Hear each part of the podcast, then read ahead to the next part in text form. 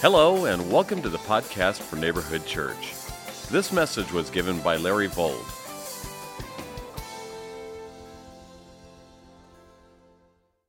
Find your sermon outline there in your bulletin. And if you're using a Bible, you'll find Colossians on page eighteen thirty-two in that book rack Bible.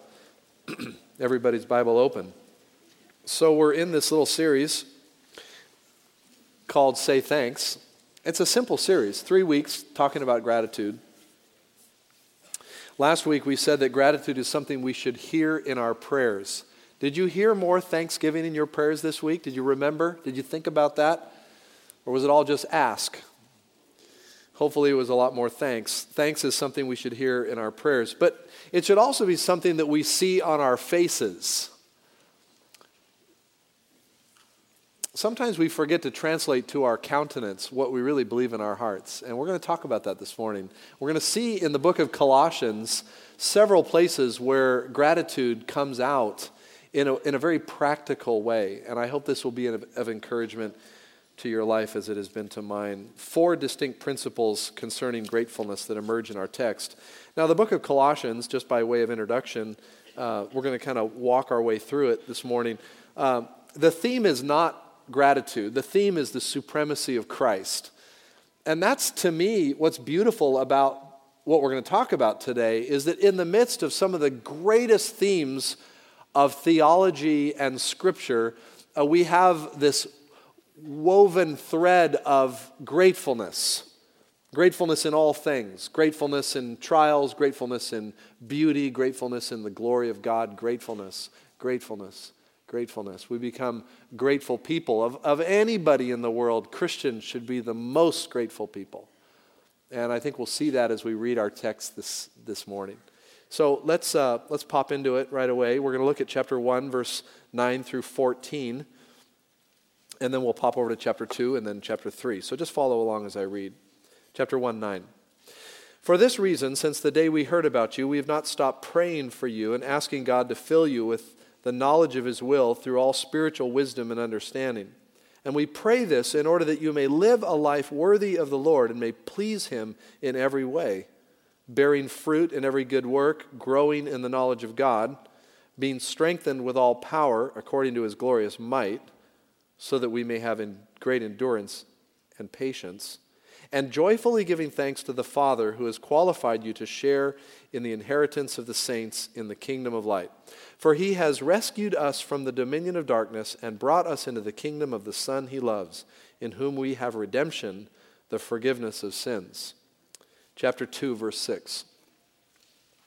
So then, just as you received Christ Jesus as Lord, continue to live in him, rooted and built up in him, strengthened in the faith as you were taught, and overflowing with thankfulness. Chapter three, verse fifteen. Let the peace of Christ rule in your hearts, since as members of one body you are called to peace, and be thankful. Let the word of Christ dwell in you richly as you teach and admonish one another with all wisdom, and as you sing psalms, hymns, and spiritual songs with gratitude in your hearts to God. And whatever you do, whether in word or deed, do it all in the name of the Lord Jesus, giving thanks to God the Father through him. All right, we'll stop right there. Uh, I'm pointing out to you in this book three sections where you could just see the theme being thankfulness, gratitude, gratefulness. It's really simple to see.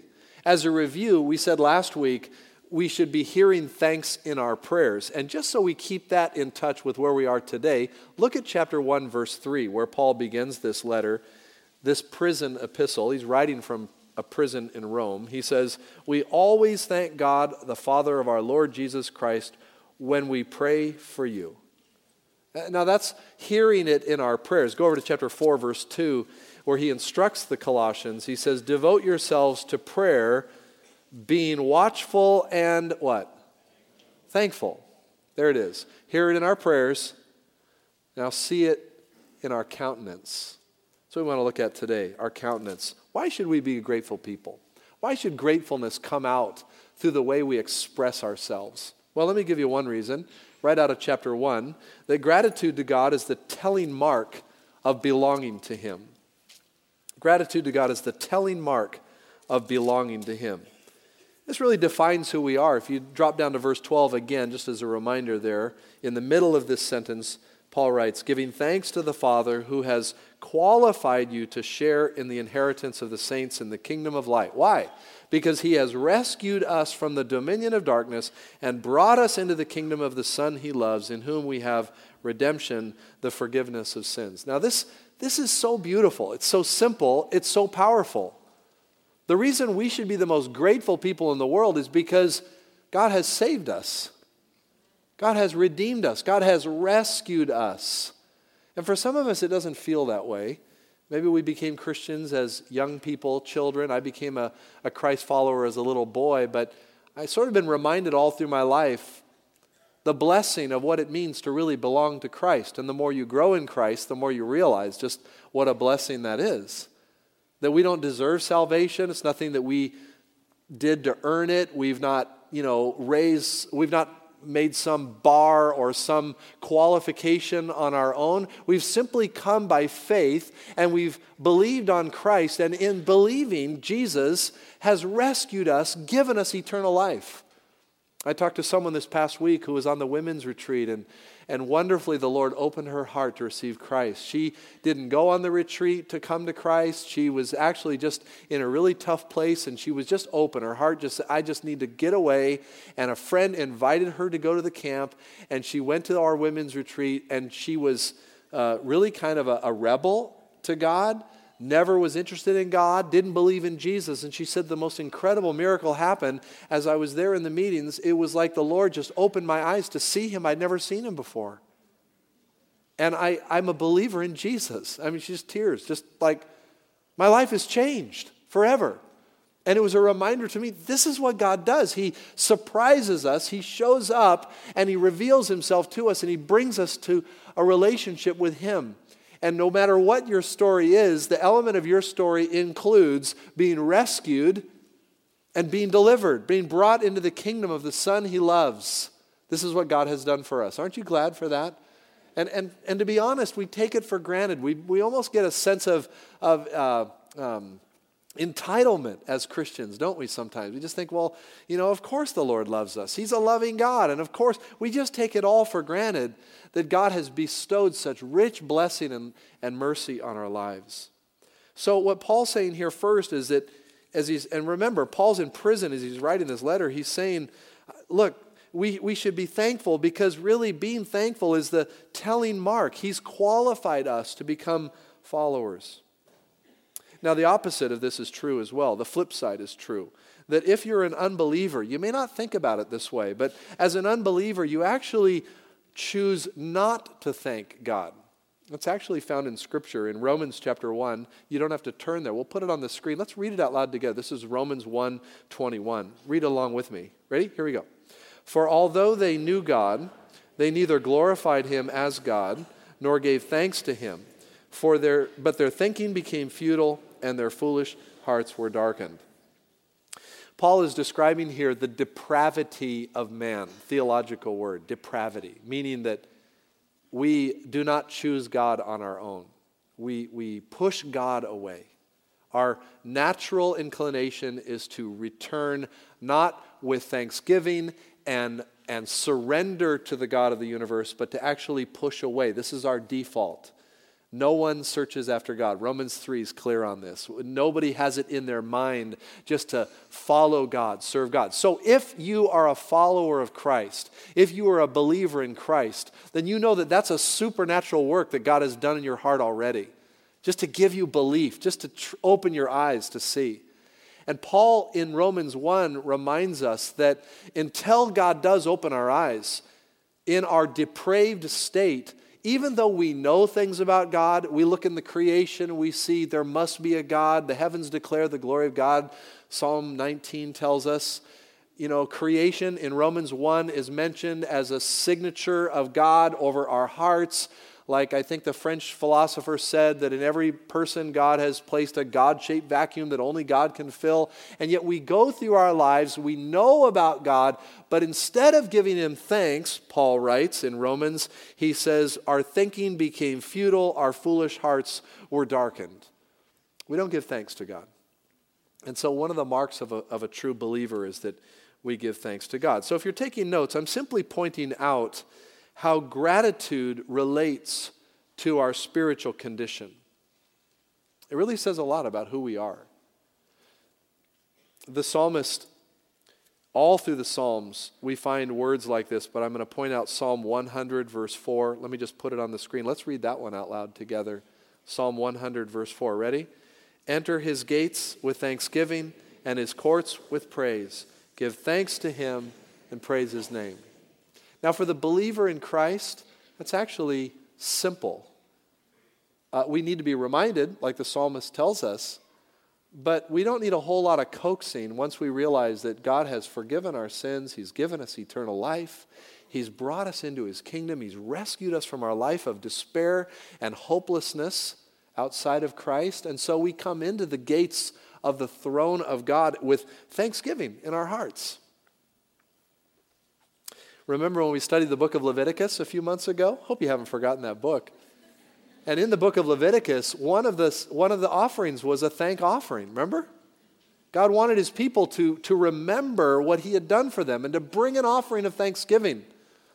And that's a beautiful reminder to us as well today. I'm suggesting here that belonging to God should sweeten our disposition. I mean, that's the bottom line. I mean, when you belong to God, we should have a sweeter disposition. Our countenance should reflect that. I like how someone has described how some of us as believers look as if we've been weaned on a dill pickle. Just let that sink in for just a second. And just, have you ever seen a picture of yourself, kind of a candid moment, and you just look so sullen? You really weren't sad, but your face just looked kind of, have you ever had that experience? You go, ooh, that's not a good picture, you know? I thought for this sermon, we thought, wouldn't it be interesting if we took snapshots of people in our congregation and put them on the screen, you know? Oh, I don't know, you know. You know. And we've all, I, I don't know, I have a kind of a serious countenance a lot. I've realized that, you know, because I see enough pictures of myself sometimes where I go, man, I'm so serious all the time. And sometimes people will even stop me. They go, Lair, are you okay, you know? You know, you look like you're really sad. I, I mean, that's... I, so I think about that. I think, what is my countenance saying to people? And we don't want to go to the other extreme of that. It's just always sort of like pasting this, you know, smile on our face. Not being plastic, not a facade, but something real, something noticeable, something that when people are around us, they encounter a countenance that is truly filled with gratitude to God. I had my first paying job. was a job, I worked on a loading dock of a truck company in my senior, summer my senior year in high school. And the owner of the truck company went to the church that I went to as a as a kid growing up. And so he would hire a lot of, you know, young, right out of high school, early college years guys, especially during the summer. And we worked graveyard shift. And so here we were, graveyard shift, bunch of the guys from the church and a bunch of guys that did not go to church, did not have a relationship with God. And we just had fun together as guys that knew the Lord. And so we'd play a lot of practical jokes on each other. It was all in fun. We worked really hard, and we played really hard. And on breaks, we prayed, we played. We came up with games, you know, that we'd play with the forklift and stuff. Just, I, I, I hope that the owner never saw that stuff. But anyway, we just we just had a lot of fun. I remember one time, these guys that didn't know the Lord just kind of almost angry at us. You guys have too much fun. You know, they're just like, whoa, you know, what's wrong with you? You know, it's like, but they noticed that, that that we enjoyed being around each other. We enjoyed having fun with each other. And they knew also that we were hard workers. And and that spoke to them somehow. Now, to them, it was kind of a conviction because they kind of like coming to work, complaining about their families, complaining. I remember older guys thinking, I never want to be like that. Complaining about families, complaining about marriage, complaining about life, complaining about the government, complain, complain, complain. You in a work environment where that's kind of going on all the time? Just it's always about complain, complain, complain, complain. And wouldn't it be interesting if if in the spirit of the workplace where you were in, there was just this effervescent attitude of gratefulness that came out of your life. Grateful to God. Grateful for his love. Grateful for his, our, our relationship with him. Just grateful. I'm just grateful. Because when you're grateful, that's going to show in your life. Gratitude to God is a telling mark of really belonging to him.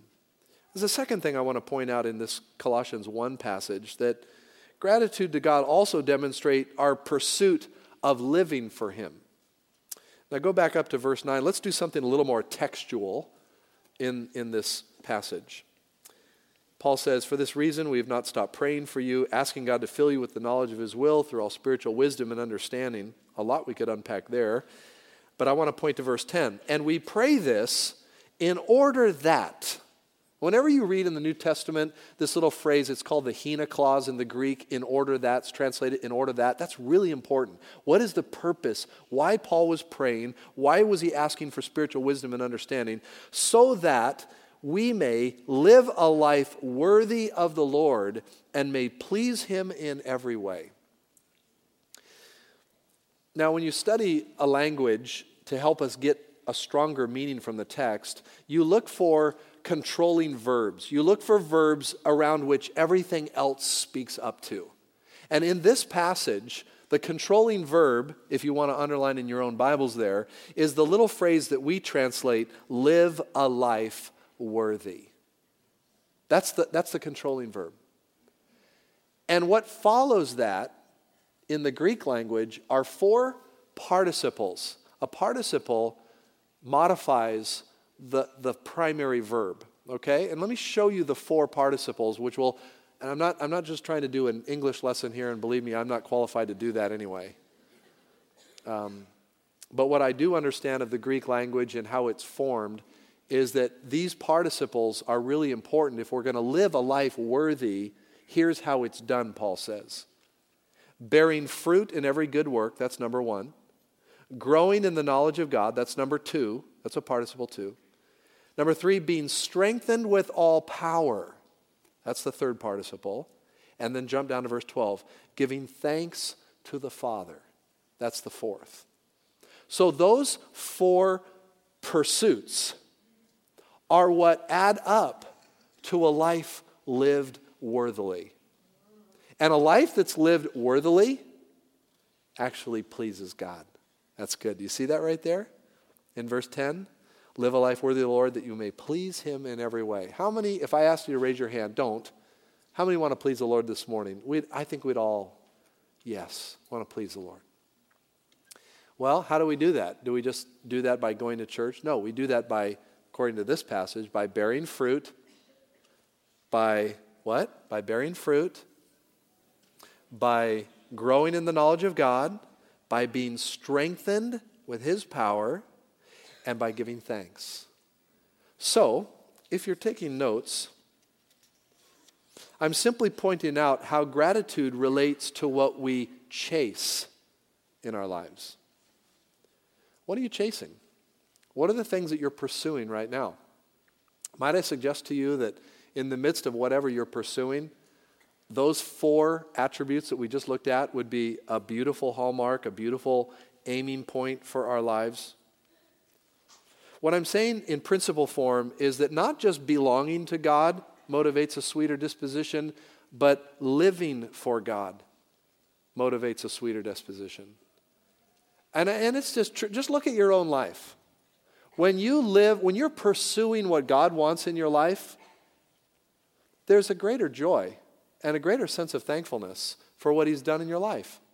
But when you push that away, when you don't really live for God, when you shift things into neutral, like we all do at times, we tend to go to the default of complaining, frustrations, we get agitated, life looks really dark, people annoy us, and we just it just gets kind of lousy. But when we're pursuing the things of the Lord in our lives, there becomes kind of a spirit of anticipation. God's at work. I'm not saying that it's easy, and it's not plastic. It's just, it's just real. There's joy. There's gratefulness that comes. Now, sometimes in the church, we, we're a little afraid to let people know that we're struggling, you know, because we're really into image, and that's wrong. We should not be. I, I tell people all the time, at Neighborhood Church, it's okay to not be okay. Um, and what I mean by that, what, it's not like we want you to stay in a state of not being okay, but it's it's a safe place to say, I'm not I'm not doing good, and pray for me. And that's that's all part of that pursuit thing, you know? And so we don't come in just with plastic smiles on our face and we got a lot of junk inside and we're all mad and frustrated, but we're just like, hi, how are you? Everything's great, you know? And, you know, and I've had, literally, I've had it where I've been on so autopilot, I'm walking through the lobby, you know, uh, hey, how are you? And someone says, I'm not doing so good. And I just, I don't even hear it. Oh, great, good to see you. I walk by, you know. And then I realize, like three steps later, what did I, ah, what did I do? I go chase the person down. Did you say you were not doing good? Yeah, I'm not doing good. Oh, man, I'm a jerk. Sorry about that. I'm, you know. So, so we stop and talk and we share our lives and we say, what's really going on? You know, the prayer room, every Sunday, we talk about the prayer room and people go in there and do huge things with God. And sometimes I wonder the reason why maybe some of us decide to walk past the prayer room and out is because we're just afraid to say we've got a need in our lives. We, we're not really being honest. And there's an appropriate place, you know, to let it all out, and, and that's why community is really important. I feel for people that don't have community in their life because they're just, you know, ready to explode, and, and finally they look for maybe a pastor, and pastors are busy too, and sometimes we just feel like nobody cares, but we're not in community, and so we don't have anybody to kind of process stuff in our lives. So just a little reminder, the importance of why in our, at Neighborhood Church we move from worship into community, because we want to have safe places, safety nets where we can actually share our hearts and talk about the needs that are in our lives. But we know that when we're walking with Christ, when we're living for God, there's, there's a great sense that comes more naturally of thankfulness and gratitude that is in our lives. We see God at work. Yesterday we celebrated the life of Bruce Craig, and it was a beautiful service here, and, and we just, it was glorious. And everybody that stood up to give tribute about Bruce remembered, and maybe you knew Bruce and you remember just how he brought humor into everything in his life. And and that was just a part of his life, but I, but I know the reason it was a part of his life. It was a part of his life because he was a man that was always pursuing those four things that we just talked about here in this text. He was always pursuing a life of fruitfulness. He was always pursuing a life of understanding and the knowledge of God. He was always pursuing a life of wanting to be strengthened with the Lord, and he was always pursuing a life of being thankful and grateful for what he had, what God had given him. And so our, our pursuits uh, say a lot also, and, and should say a lot about our, our gratitude before God. Here's a third thing. Go over to chapter two now in Colossians, and that is where we find that gratitude to God reflects not only our pursuit of living for him and not only the mark of belonging to him, but also our daily walk with him. Our daily walk with him. And uh, this is a very similar text that we find in chapter one. The controlling verb here again is to live, verse six, to continue to live in him. That's a controlling verb, peripateo, to live. Or we, some of us use the word walk. Some of your translations say to continue to walk in him. Um, the, the idea of the walk, the Christian walk, is the idea of my daily experience with the Lord Jesus Christ. If somebody asks you, how's your walk? They're saying, how are you doing with Jesus? They're not asking, you know, do you do you walk straight? Do you have, you know, they're asking, and I know that's simple, we use that, but that's that's what Paul's saying here. He says to live in him, or to walk in him. And here come some more participles. Rooted and built up in him, strengthened in the faith as you were taught, and overflowing with thankfulness. Here he uses an adjective. The way our thankfulness should be seen is actually overflowing. Not just eking out occasionally, but it should, it should just be like a fountain that just keeps coming out of our lives. Overflowing with gratitude. Dozens of times every day we're given the opportunity to adjust our attitude. Um, I, when I was youth ministry, as a high schooler, our youth pastor had a little thing where, you know, if you were going along, here's an example. You're driving down the road in the bus as we're going to camp, and the bus breaks down. Okay, so we're on the side of the road, and we're waiting, and it's going to take forever for the thing to get fixed, and and you know you're going to miss out on the opening meal of camp, and and so, you know, kids are grumbling. Kids are starting to get a little upset. And so he would have this thing. He taught us. He would say, attitude check. And and we were taught in response to say, praise the Lord, you know. So that's, that's he just taught that little thing. You know, he could tell the, the troops were starting to murmur. So he'd say, attitude check, and we'd all, we'd just straighten up right where, praise the Lord. I don't know, he had like this military background or something in him. I don't know. Frustrated colonel in an army. I don't know what he was, but He he taught us to say, praise the Lord. Now, sometimes we'd say it, and we wouldn't really mean it. We'd be like, praise the Lord. You know, you know. We can do that. We can say words that don't have intent. But he, what he taught us is to, to, to make a choice in the circumstance. Make a choice. And we have that power every day to make a choice about whether we're going to grumble, or whether we're going to be upset, whether we're going to complain, whether we're going to argue, or that we're going to just say, thank you, God. You know, you know what's best. We can trust you. I was, uh, last week, I think I mentioned in this service about my, my friend Ed. He comes to our church, he and his wife Anna. They have a little girl, Chelsea, uh, elementary age. And he's fought cancer, two bouts with cancer already. Uh, got through one, a couple years later, boom, has another bout. Got through that. Now it's been a couple of years, and he'd been having back pain. And he's an athlete, surfer, soccer player, you know, adult. He's a police officer. Guy's just strong, built, everything. And and so back pain, oh, I must have tweaked it playing soccer. He's kind of down, taking a couple days off. Goes to the doctor. Hmm, we should check this. They put an M R I, scan his body. Oh, guess what? You've got tumors now in your spine. Cancer. He went within one week, he went from being strong and healthy to, I can't even walk. He was using a walker in his house, and after that, he went to the hospital. So he's having these radiation treatments. So Pastor Mark Campbell and I, he goes to Dawn Patrol, and we love Ed. We just, he, he said, come on out, take a visit. So we went out to John Muir Hospital this week, and I wish I would have taken a picture, because we walked into his room, and there he is in his bed, and he's just big, huge smile. Hey, guys, how are you? Just big smile. Ed, great. How are you? I'm doing great. I'm doing great. God's in control. I'm trusting him. You know, just his face, just countenance, smile, not fake, smile. He said, he sent a little memo out this week. The, the people in the hospital are, just don't understand why I can be so grateful. But he gives glory to God. Now, he's going to have his hard days. He's going through radiation. He's going to go through chemo treatment. He's getting steroid injections so that he can get his walking back. He's doing therapy that's just kicking and doing all that stuff. But you know what? He's leaning in, and he's saying, thank you, God. Between services, I had a burden to call. I, after yesterday's memorial service for Bruce, I'm walking through the lobby, and I see Marina. And her husband, Javier, has had uh, a bout with cancer that's been really tough. It's been so tough that he hasn't been around for the last three months. Uh, he's been uh, surgery. He's had uh, procedures, and he's, his immune system is so low, they say, you got to be out of the crowd. You got to stay away. And he'd love to be here, so he's listening online and everything. But it just struck me. I see Marina. I go, ah, I haven't talked to Javier. So I call Javier today, and I'm on the phone with him, and, and he says, uh, I, how are you doing, Javier? And, and he tells me, he goes, you know, circumstances aren't good, but God is so good.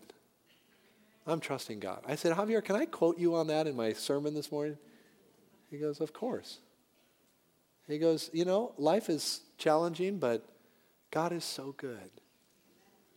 I just, you know, that just ministers to me. How about you?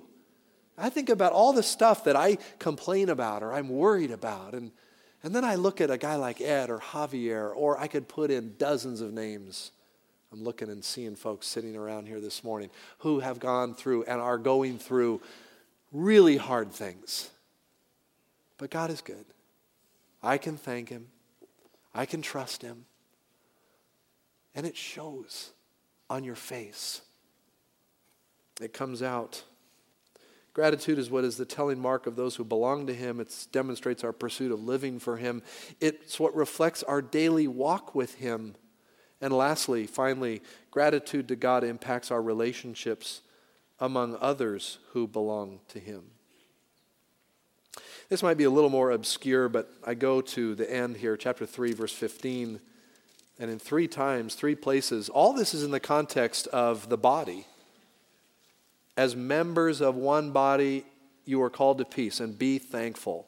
Let the word of Christ richly dwell in you as you admonish one another. That's the body. As you sing songs with gratitude in your hearts to God. And whatever you do, whether in word or deed, do it all in the name of the Lord Jesus, giving thanks.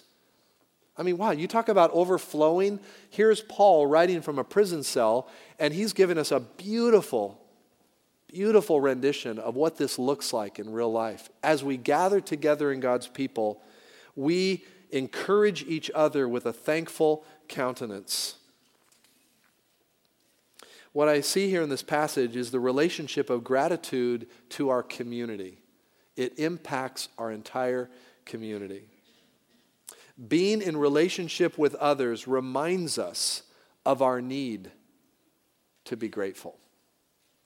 The people around you this morning sitting in those chairs, the people that you'll bump into in the lobby as you leave here today, the people that you saw coming into church today, believe it or not, are impacted by your own countenance and by your own gratefulness to the Lord.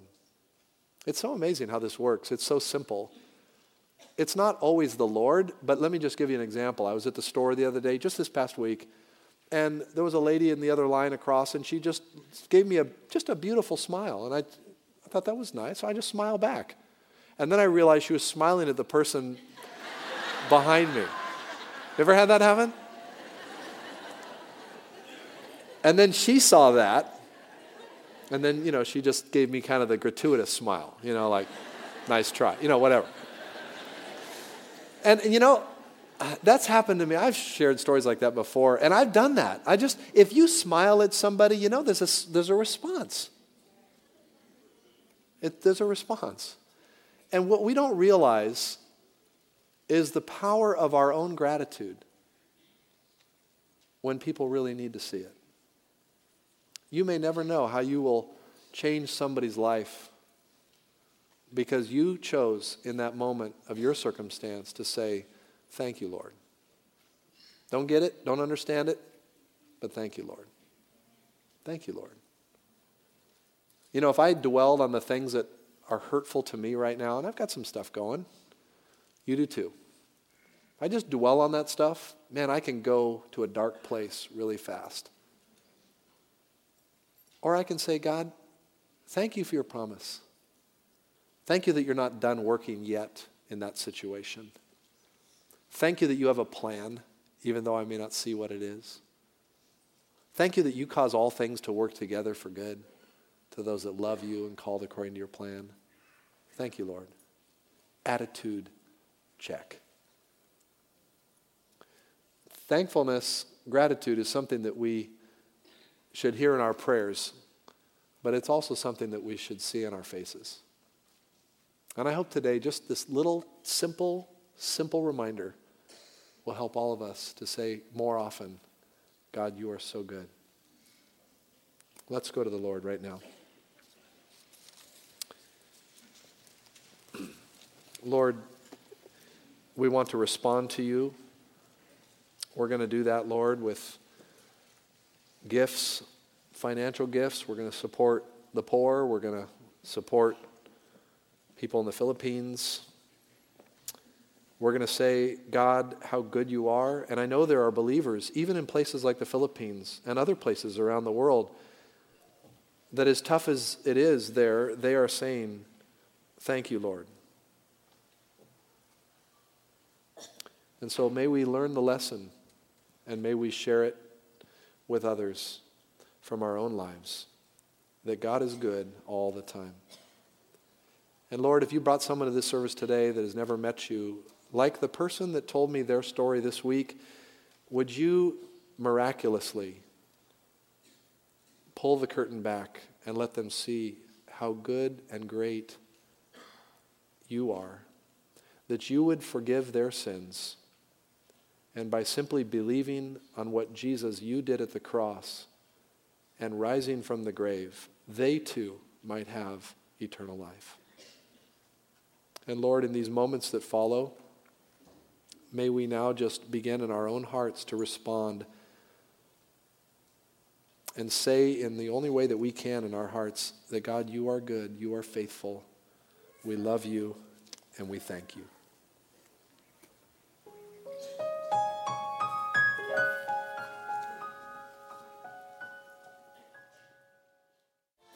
Thanks for listening. If you'd like to hear additional messages, or you're interested in finding out more about Neighborhood Church, please visit our website at three crosses dot org. That's the number three, crosses dot org.